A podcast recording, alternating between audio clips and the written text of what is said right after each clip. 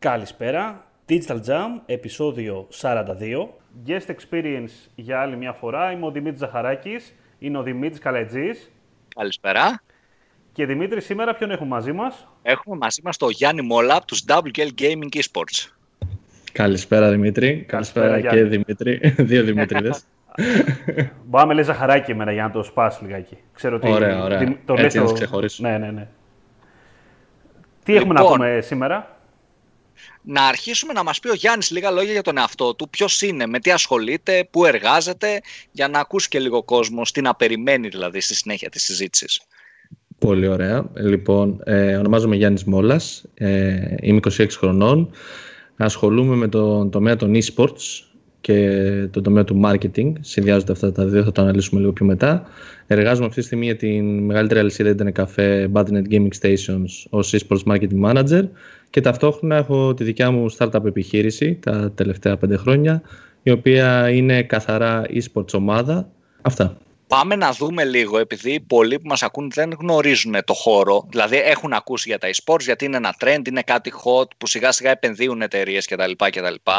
Αλλά πάμε να δούμε λίγο από την αρχή τι είναι τα e-sports και τι είναι η WL Gaming eSports συγκεκριμένα; Λοιπόν, αυτό πάντα ήταν ένα αιώνιο ερώτημα για το τι είναι τα e-sports. Το θετικό της υπόθεσης αυτό είναι ότι πλέον όλοι αρχίζουν και τα μαθαίνουν και περισσότεροι το γνωρίζουν.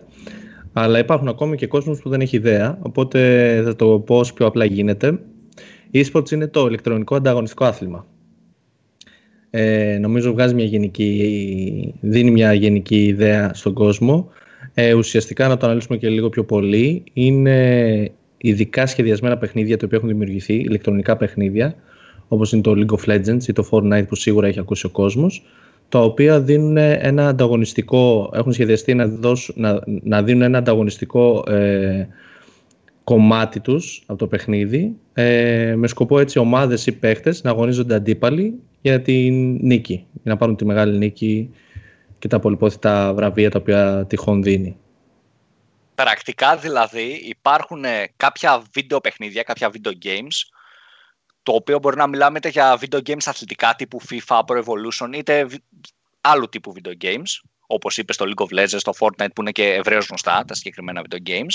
Και γίνονται κάποια τουρνουά, ας πούμε, πρωταθλήματα, όπως αντίστοιχα γίνεται και στον αθλητισμό στην ουσία. Ακριβώς. Και υπάρχουν ομάδες κανονικά, όπως υπάρχει ας πούμε ο Παναθηναϊκός, ο Ολυμπιακός στο ποδόσφαιρο, υπάρχουν αντίστοιχα ομάδες στο League of Legends, στο FIFA κτλ. Σωστά το έχω καταλάβει. Ναι, ουσιαστικά για να το κάνουμε και λίγο πιο απλό, ας πούμε, όπως έχουμε το ποδόσφαιρο, μπάσκετ, βόλεϊ, handball, έτσι έχουμε στα παιχνίδια τα εξίσου αντίστοιχα αθλήματα σε εισαγωγικά, τα οποία ας πούμε αντιστοιχούν σε παιχνίδια, δηλαδή είναι το League of Legends, το FIFA, το Fortnite και πάει λέγοντας, όπου υπάρχουν παίχτες ε, που παίζουν σε αυτά τα παιχνίδια και ανάλογα το πόσο καλή είναι, το οποίο αυτό θα το αναλύσουμε και λίγο πιο μετά, ε, ανταγωνίζονται μεταξύ τους με σκοπό να κατακτήσουν το, το έπαθλο και την πρώτη θέση. Είναι όπως ακριβώς ανέφερες ότι είναι ο Ολυμπιακός και ο που παίζουν στο μπάσκετ και στο ποδόσφαιρο, έτσι και υπάρχουν και ομάδες στην WGame Esports, το οποίο έχουμε ομάδες στο League of Legends, στο FIFA και πάει λέγοντας. Αυτό τώρα μιλάμε για πρωταθλήματα τοπικά τύπου Super League ή μιλάμε και για ευρωπαϊκές ενέργειες ας πούμε, να βγω Ευρώπη, να βγω Champions League με τους Γουλουτζού.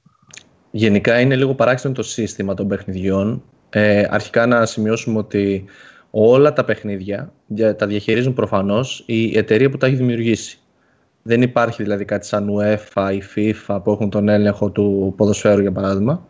Οπότε όλα κρίνονται από το πώς θέλει η ίδια εταιρεία που έχει φτιάξει το παιχνίδι να κινηθεί ε, το παιχνίδι στο e-sports κομμάτι.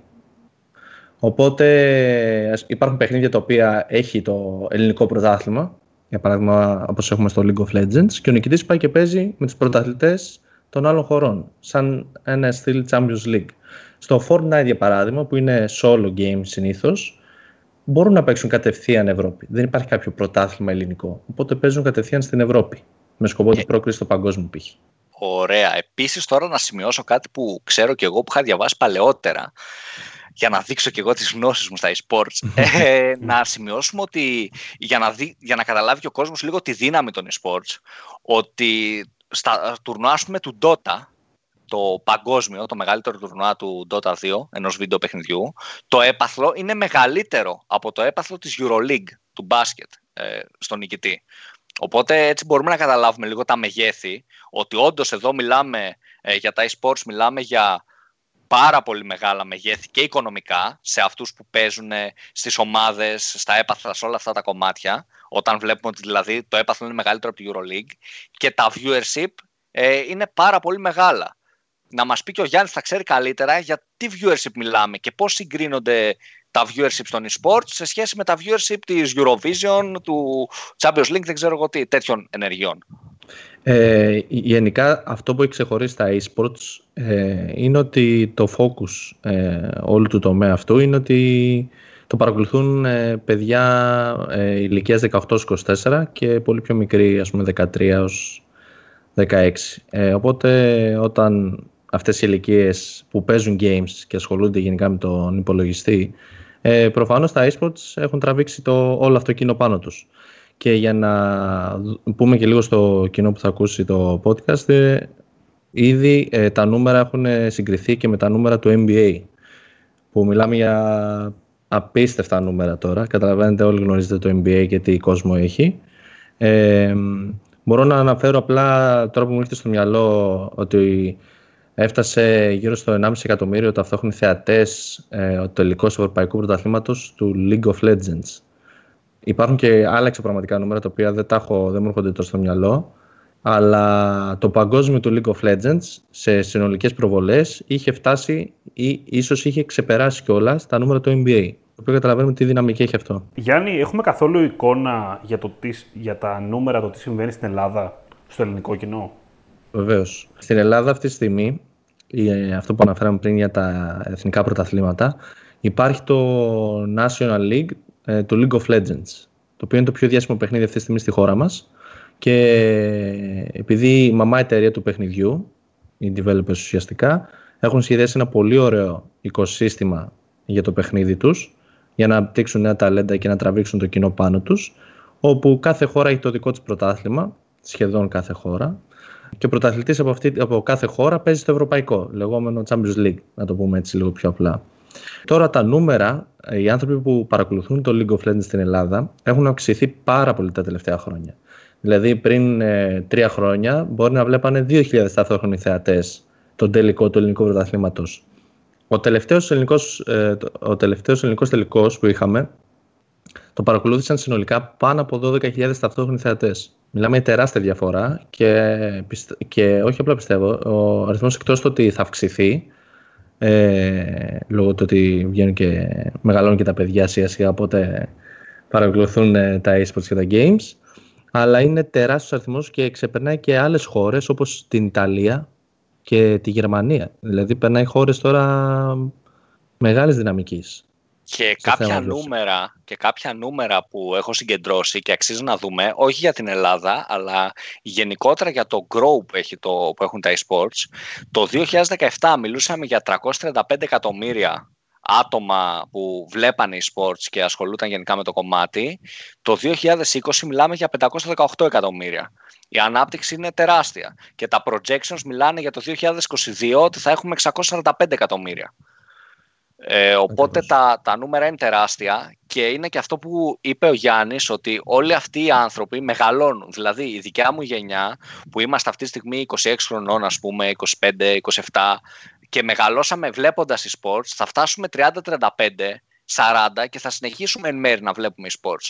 Ταυτόχρονα θα βλέπουν και οι νεότερες γενιές e-sports, οπότε τα e-sports μπορεί να είναι όπως αντίστοιχα αυτή τη στιγμή το ποδόσφαιρο και το μπάσκετ, να, να πάρουν μια αντίστοιχη θέση σιγά σιγά και όταν γίνει αυτή η αλλαγή της γενιάς. Γιατί έχουμε πάρα πολλούς first timers κάθε χρόνο, δηλαδή άτομα που πρώτη φορά βλέπουν, ασχολούνται με τα e-sports και μπαίνουν σε αυτό το τρυπάκι και όλο αυτό το νούμερο ανεβαίνει.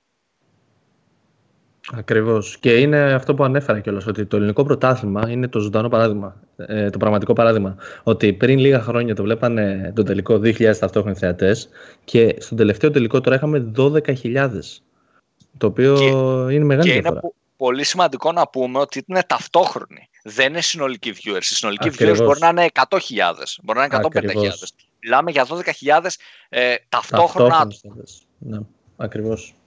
Οπότε, εάν περνούσαμε ένα μήνυμα εκείνη τη στιγμή, ε, θα μας βλέπανε σίγουρα 12.000 άτομα ταυτόχρονα, συν πόσα άτομα είδανε μετά το βίντεο που είχε μείνει κτλ. κτλ. Οπότε μιλάμε για πολλές χιλιάδες ατόμων στην πράξη σε views. Ακριβώς.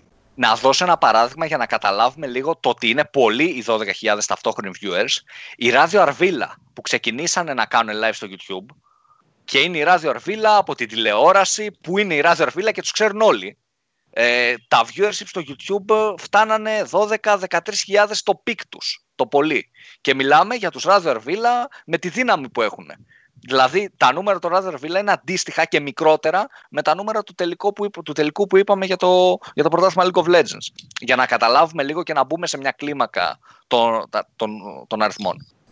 Στην πράξη δεν μετράς ε, μόνο το ανώτατο αριθμό θεατών, ούτως ή άλλως στα live video. Δηλαδή, έχει σημασία και το πόσοι γενικότερα βρεθήκαν και το είδαν έστω για 5 λεπτά όλο αυτό το live video. Όπως είχε και στη τηλεόραση. Και στη τηλεόραση, δηλαδή, πέρα από το peak της τηλεθέασης, έχει σημασία, δεν θυμάμαι ακριβώς πώς λέγεται η λέξη τώρα, ε, που έχει να κάνει με το, το πλήθος, τέλος πάντων, γενικότερα, πώς κατανεμήθηκε. Ε, κάτι θέλω να σας πω, υπάρχει ένα στατιστικό από μια έρευνα παλιότερα που είχε γίνει της PayPal, που είχε δώσει κάποια στοιχεία για τα e-sports στην Ελλάδα, τότε έλεγε πρακτικά ε, για το 2017 437.000 Έλληνες. Και έκανε ένα, ε, ας πούμε, μια πρόβλεψη ότι αυτό θα γίνει το 2019 512.000 περίπου. Ενδεικτικά το λέω αυτό, οπότε μπορούμε να, περίπου να υποθέσουμε λίγο πώς έχει κοιμανθεί όλο αυτό. Δεδομένου ότι ήταν μια πρόβλεψη πριν δύο χρόνια κιόλας. Δηλαδή τα στοιχεία μάλλον θα είναι πιο θετικά και πιο καλύτερα από αυτά που βλέπουμε τώρα. Συμφωνώ, συμφωνώ. Συμφωνώ και εγώ σε αυτό. Mm. Επίσης, κάτι άλλο να προσθέσω, ε, στατιστικό που έχω σημειώσει, γιατί έχω κάνει το research μου πριν ξεκινήσουμε, είναι ότι το, το Dota 2, το, το event που είπα και πριν, έδωσε έπαθλο αξίας 34,3 εκατομμύρια, για το 2019 μιλάμε, που αυτό σημαίνει τα 34,3 εκατομμύρια ε, ότι είναι το μεγαλύτερο έπαθλο που έχει δοθεί σε οποιοδήποτε event ε, συμπεριλαμβανομένο ακόμα και του Super Bowl. Για να καταλάβουμε λίγο πάλι τα νούμερα, ότι είναι όντως μεγάλα ε, και ότι είναι ακραία τα νούμερα αυτή τη στιγμή στα eSports. Λοιπόν, ωραία όλα αυτά που λέμε, έτσι, αλλά πάμε λίγο να δούμε και το κομμάτι τώρα που αφορά λίγο περισσότερο το marketing πίσω από όλα αυτά. Σωστά; Τι λέτε; Εγώ πιστεύω ότι ναι, πρέπει να το συζητήσουμε αυτό και Πάμε λίγο... σίγουρα θα μας παρακολουθήσουν άτομα. Πιστεύω, πιστεύω, ναι, ένα μεγάλο κομμάτι τώρα που αναλύσαμε, πιστεύω μέχρι στιγμής ότι καταλάβατε. Ένας που δεν είχε καταλάβει το τι συμβαίνει με το e-sport, τώρα έχει καταλάβει το value γενικότερα. Οπότε, σε πρώτο μέρος τη συζήτηση καταλάβατε ότι όλο αυτό έχει μεγάλη αξία και προφανώς όταν μιλάμε για ένα μεγάλο κοινό, όταν μιλάμε για πολλά έπαθλα, πολλά λεφτά, ε, καταλαβαίνουμε ότι εκεί πέρα υπάρχουν και πάρα πολλές ευκαιρίες για πάρα πολλές επιχειρήσεις στο να διαφημιστούν, καθώς έχουμε ένα, ένα, ένα απίστευτο κοινό και ξαφνικά πάρα πολλούς ε, δημιουργικούς και ωραίους τρόπους για να κάνουμε διαφήμιση μέσα από αυτή τη διαδικασία. Ποιοι μπορεί να είναι αυτοί σήμερα; Φαντάζομαι ότι ένα κομμάτι που θα μας πεις, Γιάννη, θα είναι και αυτά που αφορούν καθαρά, ας πούμε, καθαρά τις ομάδες που υπάρχουν και στην Ελλάδα. Ε, γενικά, μπορούμε να αναλύσουμε λίγο το κομμάτι του, τι, τις ε, βασικές έννοιες που, έχει μια, τα, που έχουν τα e-sports και e-sports ομαδες το οποίο πιστεύω γενικά ενδιαφέρουν και το marketing, ε, το κόσμο που ασχολείται με το marketing. Ε, πάνω σε αυτό γενικά θέλω να πω ότι μπορούμε να το δούμε λίγο πιο απλά. Δηλαδή μπορούμε να το δούμε ότι τα e-sports και οι e-sports ομάδες λειτουργούν όπως οι ποδοσφαιρικές. Δηλαδή η ποδοσφαιρική ομάδα έχει το brand της, έχει τα social media, έχει, το, έχει τις καμπάνιες της, έχει τους παίχτες με τα μεγάλα ονόματα και τους χιλιά αριθμούς, έχει τα ταλέντα, έχει ό,τι... Δηλαδή έχουν, ουσιαστικά είναι μια εταιρεία που προσπαθεί να πουλήσει το προϊόν της. Το ίδιο ακριβώς πράγμα είναι και με τις e-sports ομάδες. Η e-sports ομάδα έχει το δικό της brand, τα δικά της χρώματα, τους δικούς της αστέρες, γιατί υπάρχουν και αυτοί στα e-sports, με τους followers και πάει λέγοντας. Η διαφορά πάνω σε αυτό είναι ότι μια e-sports ομάδα δεν έχει το δικό της γήπεδο, να πουλάει ειστήρια, αν και κάποιοι στο εξωτερικό έχουν, έχουν ξεκινήσει να το κάνουν αυτό. Ε, το καλό με, τα, με τις e-sports ομάδες είναι ότι μπορεί να μην έχουν αυτό το γήπεδο, αλλά έχουν το λεγόμενο streaming, live streaming. Δηλαδή έχουν το δικό τους κανάλι, τις δικές τους εκπομπές, ο κάθε παίχτης ε, ή content creator, γιατί υπάρχουν και αυτό το κομμάτι. Τώρα αρχίζουν και βάζουν περισσότερα πράγματα πάνω σε αυτό, το οποίο πρέπει να τα αναλύσω. Έχουν τις δικές τους εκπομπές, από, το οποίο, από τα οποία βγάζουν κέρδος από αυτό. Κάθε e-sports ομάδα έχει, όπως ανέφερα πριν, το δικό της marketing πλάνο, τη καμπάνια τους, το content το οποίο πρέπει να δημιουργούν για το YouTube, για τα social media και ουσιαστικά λειτουργεί ακριβώς όπως ανέφερα πριν, σαν τις ποδοσφαιρικές ομάδες. Τώρα, μπορούμε να το αναλύσουμε λίγο πιο πολύ, αν θέλετε. Δηλαδή, να πούμε λίγο για το content το οποίο δημιουργούν ή για το live streaming, το οποίο σίγουρα δεν θα ξέρουν πολύ για το Twitch TV ή το YouTube Live και το πώς λειτουργούν.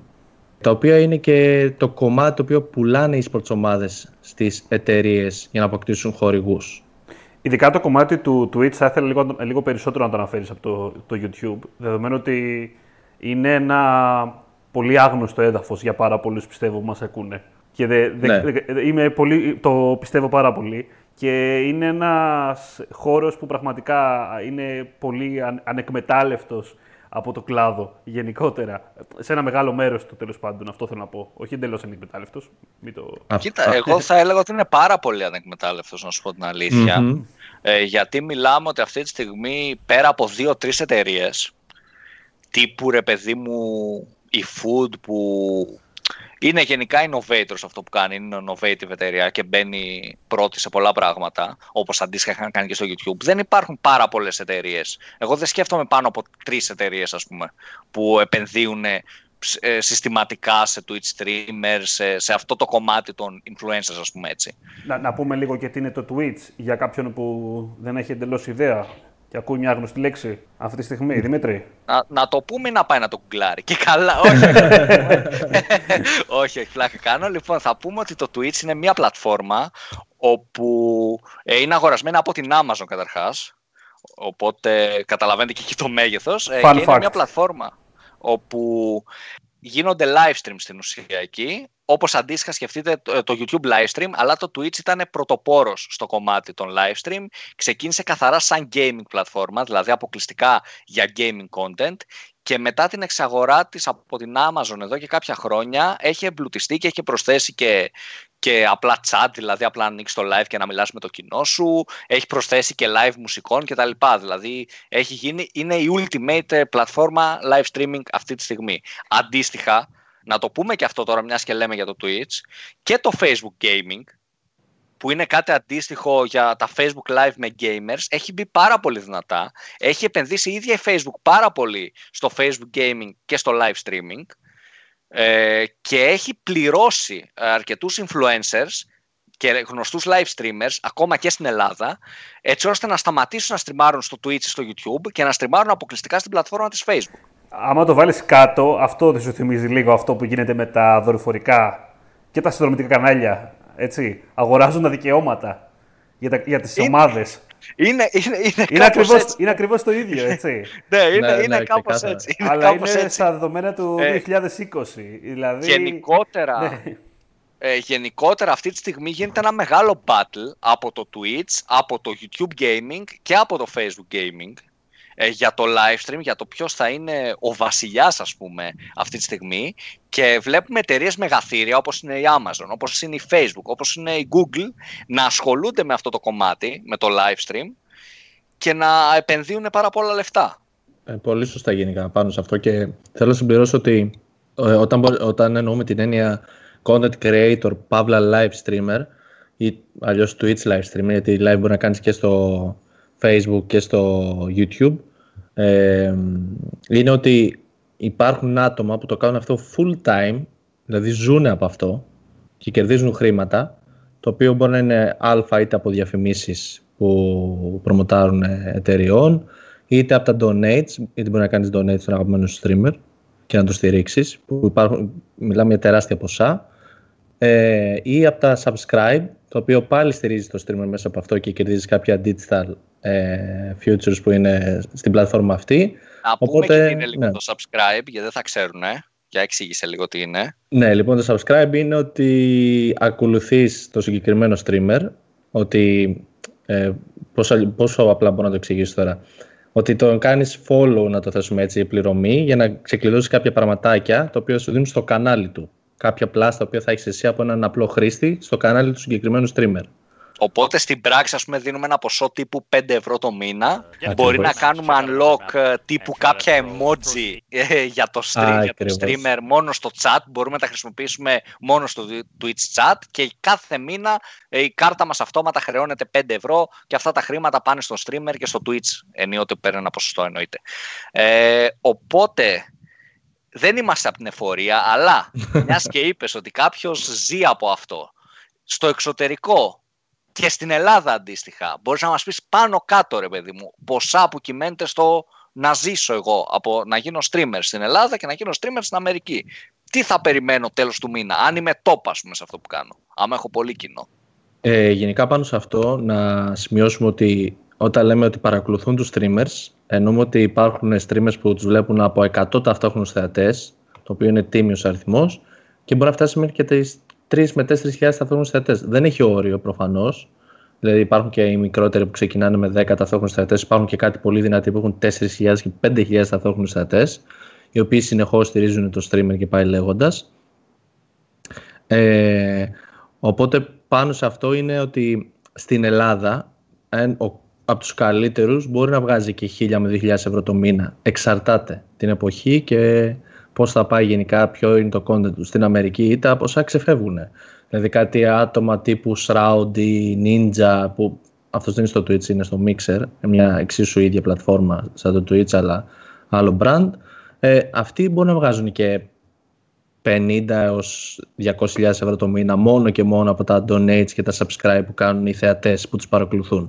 Γιατί μιλάμε για 50 με 100.000 ταυτόχρονους θεατές. Τώρα που είπες Ninja, Α πιάσουμε και αυτό το κομμάτι. Ο Ninja, ένας ε, streamer που ήταν στο Twitch, ήταν στο YouTube, ήταν παντού, πλέον είναι στο Mixer, αποκλειστικά στην πλατφόρμα του Mixer, επιπληρωμή και με μεγάλο συμβόλαιο, αν δεν κάνω λάθος, από όσο έχω διαβάσει, για πάρα πολλά λεφτά. Και έχει συνεργαστεί με τεράστιες εταιρείες. Δεν ξέρω αν θυμάσαι συγκεκριμένα. Έχω δει πάρα πολλές εταιρείες να έχει συνεργαστεί. Με Red Bull σίγουρα. Σίγουρα έχει συνεργαστεί νομίζω και με κάτι με ρούχα με Adidas ήταν. Με, κάτι, με κάτι... με ναι. μια εταιρεία για εσώρουχα. Ε... Απίστευτο είναι, είναι απίστευτο. Όντως πόσο έχει προχωρήσει αυτό το κομμάτι. Ακριβώς. ακόμα και για εμένα που ήμουνα στο κομμάτι των e-sports, μου φαίνεται τεράστιο όταν το είδα αυτό, όταν είδα πούμε, το, το Ninja να κάνει συνεργασία με την Adidas. πάνω σε αυτό πάντως θέλω να γυρίσω λίγο πάλι στις e-sports ομάδες. Αυτό που αναφέραμε τώρα γενικά ήταν ένας κλάδος των e-sports, μεγάλος κλάδος, ε, δεν ξέρω αν θέλετε να το, να το γυρίσουμε λίγο προς τις e-sports ομάδες και να αναφέρω λίγο πώς σχετίζονται και να το αναλύσουμε λίγο για το κομμάτι του marketing. Ε, ότι ουσιαστικά αυτό που ανέφερα πριν ήταν ότι έχουμε την e-sports ομάδα που είναι ακριβώς όπως μια ποδοσφαιρική ομάδα.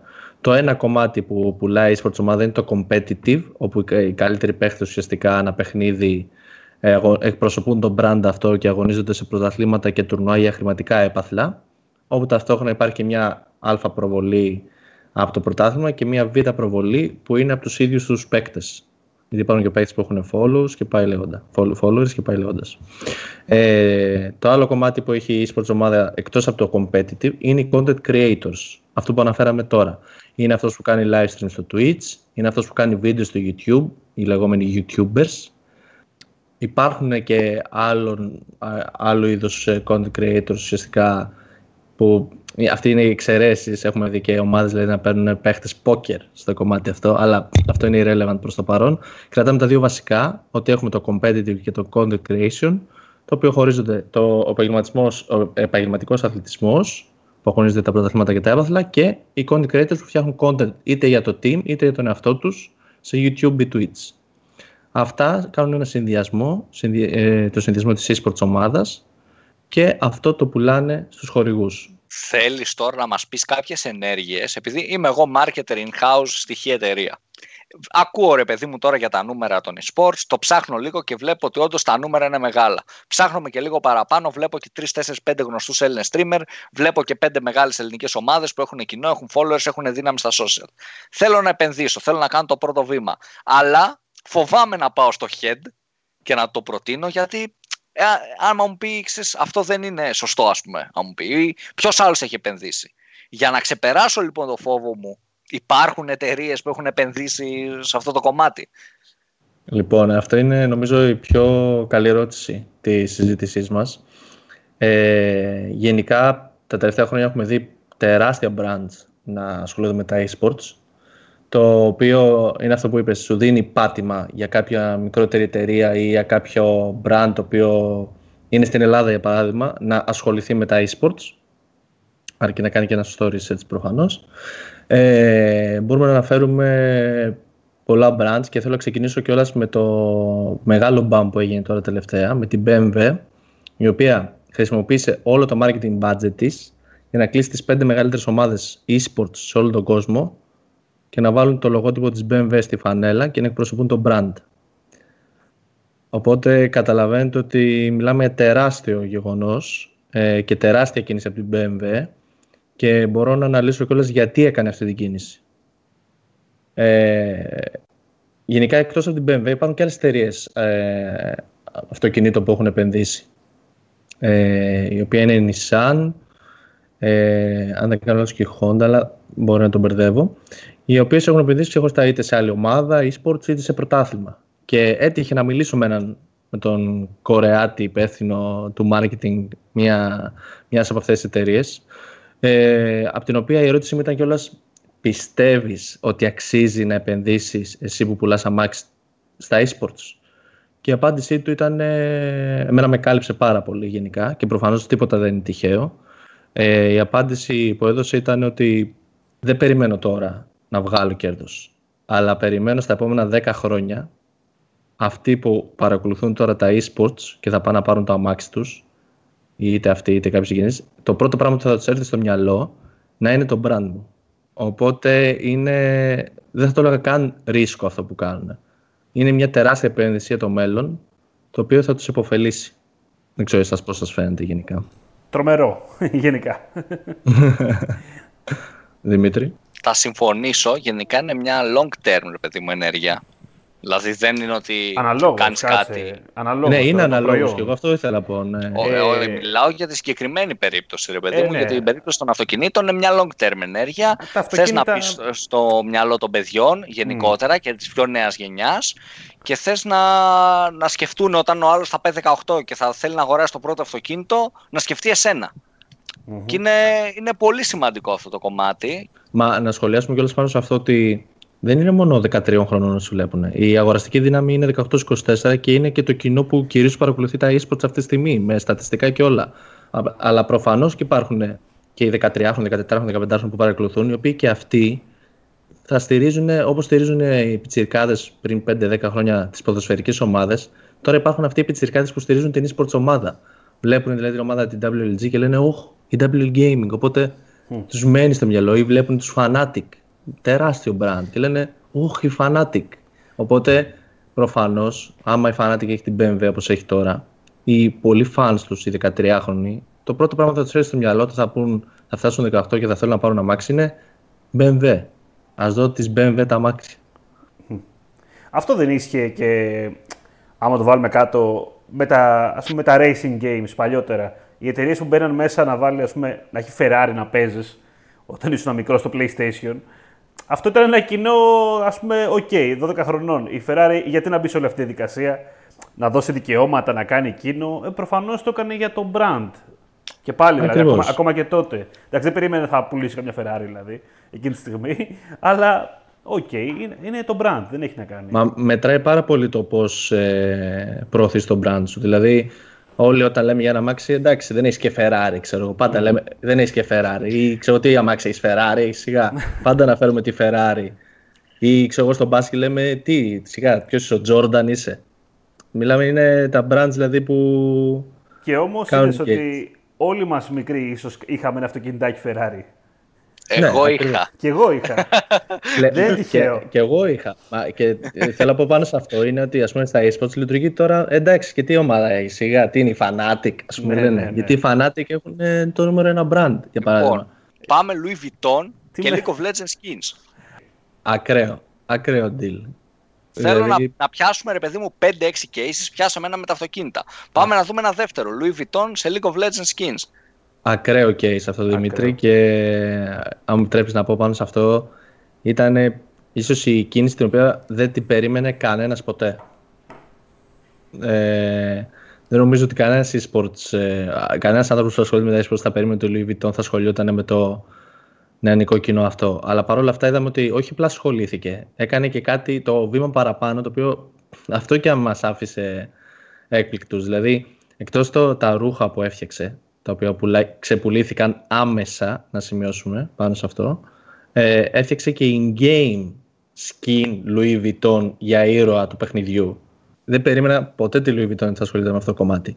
Και θέλω να κάνω μια παρένθεση σε αυτό. Τα e-sports πλέον, εκτός από το κλασικό gamer και καμένος που λένε όλοι και αυτά, έχουν ακολουθήσει το δρόμο του lifestyle brand, όπως Supreme, όπως ε, Adidas, όπως άλλα brands που δεν μου έρχονται στο μυαλό. Δηλαδή, οι e-sports ομάδες θέλουν να πλασάρουν το brands ως lifestyle. Θέλουν να φοράνε το ρούχο της ομάδας και να πηγαίνουν για καφέ. Θέλουν να βγαίνει ο άλλος έξω με το ρούχο της ομάδας. Οπότε και αυτό να το σημειώσουμε είναι πάρα πολύ σημαντικό. Γιατί οι ηλικίες 18-24 και πιο μικροί φοράνε το Adidas, το παπουτσάκι, θέλουν να έχουν το στυλ και αυτό που προσπαθούν να το πλασάρουν και οι sports ομάδες, δημιουργώντας ε, merchandise, το οποίο είναι ένα μέρος κέρδος για αυτούς, ένα μεγάλο μέρος που βγάζουν κέρδος, ε, έτσι ώστε να προσεγγίσουν το κοινό αυτό και να προωθούν τον brand τους. Δηλαδή να πουλάνε όπως πουλάει Supreme. Ωραία. Αφήνοντας τη Louis Vuitton, έχουμε κάποιο άλλο case, κάποια να πούμε άλλο ένα-δύο πραγματάκια, ένα-δύο διαφορετικές εταιρείες που έχουν μπει στο, στο κομμάτι των sports και τι έχουν κάνει, τι ενέργειες έχουν κάνει. Λοιπόν, ε, να αφήσουμε το, τις εταιρείες που ασχολούνται με τα ρούχα όπως Adidas, ε, Nike και τα λοιπά ναι, και να, να πάμε σε κάτι άλλο. πάμε σε κάτι διαφορετικό. Ωραία, θα πάμε τότε σε ένα άλλο εξίσου, εξίσου, όχι, ένα άλλο παράδειγμα το οποίο είναι φοβερό, η DHL, η μεταφορική. Γιατί να ασχοληθεί η DHL με τα e-sports, λέγω ένα παράδειγμα. Δεν σας ακούγεται λίγο έτσι ψηλοπαράξενο, έτσι όπως θα ακούτε με τη μία. Θα περιμένετε να ακούσετε DHL στα e-sports. Όσο θα μου ακούγεται περίεργο. Όσο θα, ακούγεται λίγο περίεργο. Όσο θα περίμενα την ACS Courier, ξέρω εγώ. ναι, ναι, ναι. Ισχύει. Μας ακούγεται αστείο, αλλά είναι αυτό που είπαμε πριν, ότι θέλουν τον brand τους να το παρακολουθήσει στο νεανικό κοινό και να κάνουν focus σε αυτό. Οπότε, απ' την άλλη, να το σκεφτούμε, είναι πολύ καλή κίνηση. Και άμα δούμε κιόλας το πώς το, πώς κινήθηκε η DHL, εκεί θα μας αφήσει όλους έκπληκτους. Επίσης, να προσθέσω ναι. Ε, ότι από κάτω θα υπάρχουν links από αυτές τις ενέργειες για να δείτε και εσείς πώς έχει κινηθεί κάθε εταιρεία, κάποια case studies ή ακόμα οι ίδιες οι ενέργειες αν δεν υπάρχουν τα case studies για να δείτε και εσείς πώς κινήθηκε η κάθε εταιρεία στο e-sports κομμάτι. Τέλεια. Αυτό είναι πολύ καλό. Ε, να συνεχίσω σε αυτό το κομμάτι με την DHL είναι ότι η μεταφορική όπως άμα καθόμαστε να τρώμε τις ώρες και σκεφτούμε πώς θα μπορούσε να προωθήσει τον brand της, νομίζω δεν θα βρίσκαμε αυτό που έκανε. Ήταν τόσο καλή η ενέργειά τους. Ε, υπάρχει το παιχνίδι Dota 2 που ανέφερε πριν ο Δημήτρης με τα περισσότερα χρήματα σε έπαθλα, πάνω από 30 εκατομμύρια ευρώ σε χρηματικά έπαθλα για τα τουρνουά της και το παγκόσμιο της. Και είναι ένα παιχνίδι το οποίο ασχολείται πολλοί κόσμος και το παρακολουθεί πολλοί κόσμος. Οπότε η DHL τι έκανε, σε συνεργασία με την ESL που διοργανώνει events και gaming events, έφτιαξε μέσα στο παιχνίδι γιατί υπάρχει μια επιλογή στο παιχνίδι μέσα, έτσι όπως παίζουν 5 εναντίον 5, να το πω λίγο πιο απλά. Μέσα στο παιχνίδι υπάρχει courier, τερατάκια, το οποίο σου μεταφέρουν πράγματα.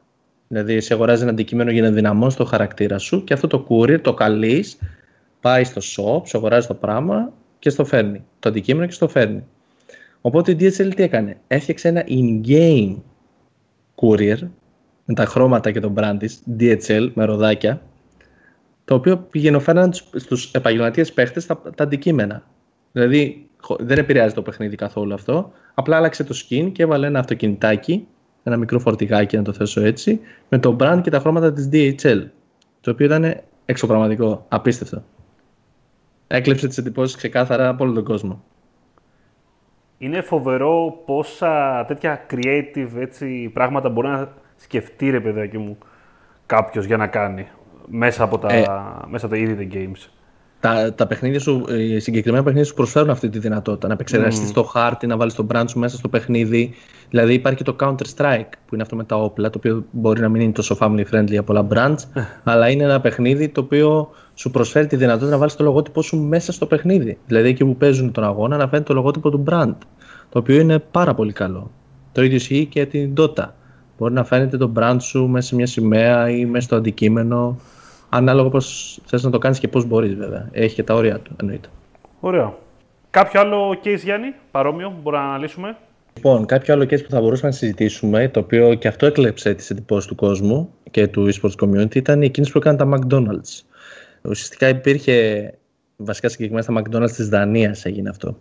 Ε, έτρεχε κάποιο συγκεκριμένο Counter-Strike event στη Δανία και τα McDonald's είπαν να εκμεταλλευτούν την ευκαιρία αυτή και να παίξουν μια καμπάνια ουσιαστικά ε, που έχει σχέση με το παιχνίδι. Για παράδειγμα, στο παιχνίδι του Counter-Strike, το οποίο είναι 5 εναντίον 5 πάλι, βασικά με όπλα λειτουργεί αυτό το παιχνίδι. Υπάρχουν κάποιες έννοιες, gaming έννοιες μέσα στο παιχνίδι, όπως ε, για παράδειγμα όταν θες να κάνεις οικονομία, γιατί αγοράζεις τα αντικείμενα αυτά για να έχεις καλύτερα όπλα στο παιχνίδι και να μπορείς να νικήσεις τον αντίπαλό σου. Ε, υπάρχουν κάποιες έννοιες, ας πούμε, όπως το Eco Round, το οποίο είναι οικονομία. Εκεί, σε αυτό το γύρο δηλαδή κάνουμε οικονομία, δεν χαλάμε τα χρήματά μας. Ή το full buy, το οποίο αγοράζεις κανονικά, χαλάς όλα τα χρήματά σου για να ντυθείς κανονικά να πάρεις το καλύτερο σου όπλο και να πας να παίξεις εναντίον του αντιπάλου σου.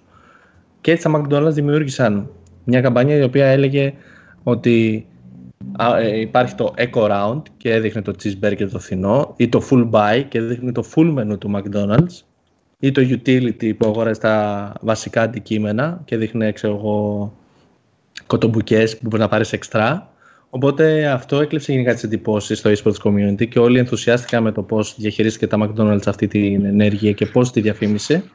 Και πιστεύω ίσως είναι από τα καλύτερα που έχουμε δει ε, από εταιρεία που ασχολήθηκε με τα eSports. Το οποίο έχει και το ενδιαφέρον ότι εκμεταλλεύτηκε κυρίως το event. Έτσι. Δεν είναι ότι έκανε κάποια συνεργασία τα McDonald's εκεί πέρα. Απλά εκμεταλλεύτηκε το, αυτό το, το κύμα, το κοινό τέλος πάντων το οποίο ήταν εκείνη την, την ε, περίοδο λόγω του πρωταθλήματος και Ακριβώς. έφτιαξε το περιεχόμενο λίγο στα μέτρα του κοινού. Ε, σαν να, είναι λίγο σαν να έκανε real-time marketing, μπορούμε να πούμε. Ήταν εξαιρετική κίνηση και, όλα, και το σχολίασαν όλοι πάρα πολύ θετικά γενικά. Ωραία και για να κλείνουμε σιγά σιγά αφού έχουμε δει κάποια case study, αφού έχουμε δει τη συνολική δύναμη των e-sports, αφού έχουμε δει τα παιχνίδια, έχουμε καταλάβει τι είναι τα e-sports, ε, πάμε να δούμε πώς στην πράξη, ακόμα και στην Ελλάδα ή και στο εξωτερικό, αλλά κυρίως στην Ελλάδα, μιας και Έλληνες θα μας ακούσουν, ένα brand και όχι απαραίτητα ένα μεγάλο brand, μπορεί να υποφεληθεί από τα e-sports τόσο σε συνεργασία με e-sports ομάδες, όσο όμως και σε συνεργασία με κάποιους streamer, αντίστοιχα influencers στα e-sports. Ξεκινώντας εγώ θα πω ότι είμαστε στην εποχή που είναι πιο σημαντικό από ποτέ να κάνουμε το brand μας relevant με κάτι. Ε, οι διαφημίσεις είναι άπειρες χιλιάδες brand ο χρήστης μπορεί να βλέπει πάνω από χίλια brand σε ένα μήνα ο χρήστης σε διαφημίσεις, μέσα από το Facebook, μέσα από το Instagram, έξω που βγαίνει, στην τηλεόραση παντού. Δέχεται από παντού ερεθίσματα για brands, οπότε είναι πλέον επιτακτική ανάγκη να κάνουμε το brand μας relevant με ένα συγκεκριμένο κοινό. Είτε αυτό είναι το νεανικό κοινό, είτε αυτό είναι το μεγαλύτερο κοινό κτλ. κτλ. Κατά κύριο λόγο, τα περισσότερα brands ενδιαφέρονται για το νεανικό κοινό. Για τον λόγο ότι το νεανικό κοινό θα είναι ενεργά αγοραστικό και για τα επόμενα 20-30 χρόνια. Που ένα κοινό 50-60 χρόνων δεν θα είναι. Οπότε πρέπει τα brands με κάποιο τρόπο να γίνουν ε, relevant σε αυτό το κοινό. Τα e-sports είναι λύση σε αυτό το κομμάτι. Δεν ξέρω, θα δείξει. Εσύ Γιάννη τι λες. Λοιπόν, πάνω σε αυτό είναι το αιώνιο ερώτημα που ακούω γενικά ότι αν αξίζει να επενδύσω ή ε, ουσιαστικά τα brands να χαλάνε λεφτά για να μπουν στα esports. Εγώ αυτό που θέλω να πω πολύ απλά ότι ναι, αξίζει, εννοείται. Και γιατί όμως, θα σας πω. Γιατί ανέφερες πολύ σωστά ότι το νεανικό κοινό είναι αυτό που θέλουν τα brands. OK, okay, ναι, υπάρχουν και οι 40χρονοι, 50χρονοι ε, που είναι μια αγοραστική δύναμη δυνατή, αλλά θες το νεανικό κοινό και αυτός είναι και ο μεγάλος λόγος που εταιρείες όπως η BMW, McDonald's, DHL, Red Bull και άλλες ασχολούνται και επενδύουν πάνω σε αυτό, γιατί είναι αυτοί που θα έχεις και τα επόμενα χρόνια. Οπότε το brand σου, θες να, ε, αν θες να φανείς στον ελληνικό κοινό, η καλύτερη λύση είναι τα e-sports.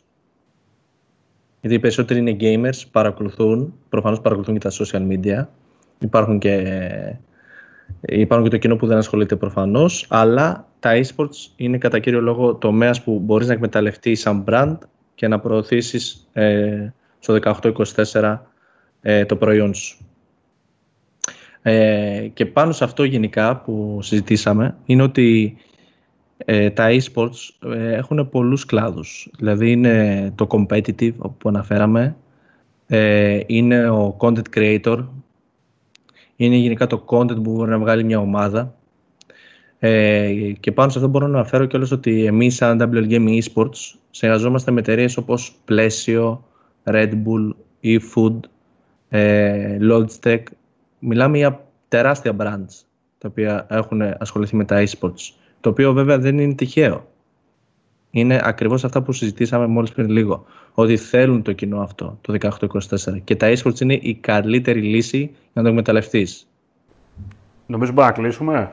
Δημήτρη, Κλείνοντας, εγώ θέλω να εσύ και εγώ οι δύο Δημήτριδες του Digital Jam, ναι. να πούμε ρε παιδί μου έτσι, ακούγοντας και το Γιάννη, αφού έχουμε ακούσει το Γιάννη, να πούμε ρε παιδί μου, ξεκινώντας από εσένα, την άποψή μας για τα e-sports. Μπορούν να μπουν εταιρείες, πώς μπορούν, υπό προϋποθέσεις, ποιες εταιρείες κτλ. Έτσι, τι πιστεύεις εσύ, ακούγοντας όλα αυτά, έχοντας ψάξει κάποια πράγματα, πώς το βλέπεις το κομμάτι e-sports; Κοίτα, εγώ γενικά όπως το βλέπω, βλέπω ότι είναι ένας χώρος που υπάρχει χώρος βασικά για όλους. Okay. Προφανώς υπάρχει χώρος και για ένα μεγάλο brand και πολύ καλός χώρος.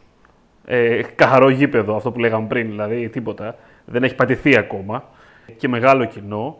Από την άλλη, επειδή εγώ το βλέπω και λίγο που λέγαμε πριν και για το Twitch και για το YouTube Live και όλα αυτά, υπάρχουν ακόμα περισσότερες, υπάρχουν γενικότερα ευκαιρίες είναι ένα κοινό το οποίο μπορεί να το εκμεταλλευτείς, άμα επιτρέπεται η έκφραση, διαφημιστικά με πάρα πολλούς τρόπους. Και με φθηνούς τρόπους, για ένα πιο, όταν μιλάμε για πιο μικρές, ίσως πιο μικρά brand σχετικά, και με πολύ μεγάλους τρόπους που θα έχουν ακόμα πιο μεγάλο impact. Και σίγουρα θα μας αποσχολήσει πάρα πολύ, γιατί είναι ο... πώς θα το πω τώρα, είναι και digital, αλλά δεν είναι και όλα digital παράλληλα. Είναι τα πάντα. Δεν μιλάμε, δεν μιλάμε για digital marketing τώρα, αυτή τη στιγμή. Καθαρό αίμο. Έτσι. Να προσθέσω και εγώ την άποψή μου, να σου πω ότι πιστεύω πάρα πολύ ότι σε, σε παγκόσμια κλίμακα τα e-sports είναι όντως, από ένα, είναι όντως ένα πράγμα που θα μας απασχολήσει γενικά τα επόμενα χρόνια σίγουρα. Ε, στο κομμάτι τώρα το, το global, ρε παιδί μου, το ελληνικό κομμάτι, καθαρά, ε, πιστεύω ότι υπάρχουν πάρα πολλές ευκαιρίες ε, επένδυσης, αλλά υπάρχουν και πολλές παγίδες.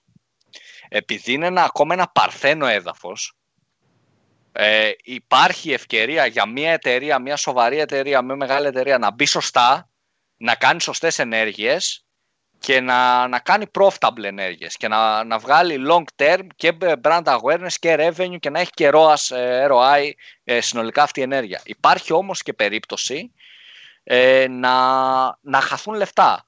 Έχοντας ε, μια αρχή εμπειρία, ρε παιδί μου, στον χώρο των e-sports, όχι πολύ μεγάλη, ε, μπορώ να σου πω ότι έχω δει ανθρώπους να πάνε με ψεύτικα νούμερα σε εταιρείες από το χώρο των e-sports. Ε, οπότε είναι δύσκολο το κομμάτι αυτό σε έναν marketer που δεν ξέρει την αγορά. Πρέπει να κάνει πολύ συγκεκριμένο research και να είναι πολύ προσεκτικός πώς και πού θα επενδύσει τα λεφτά του.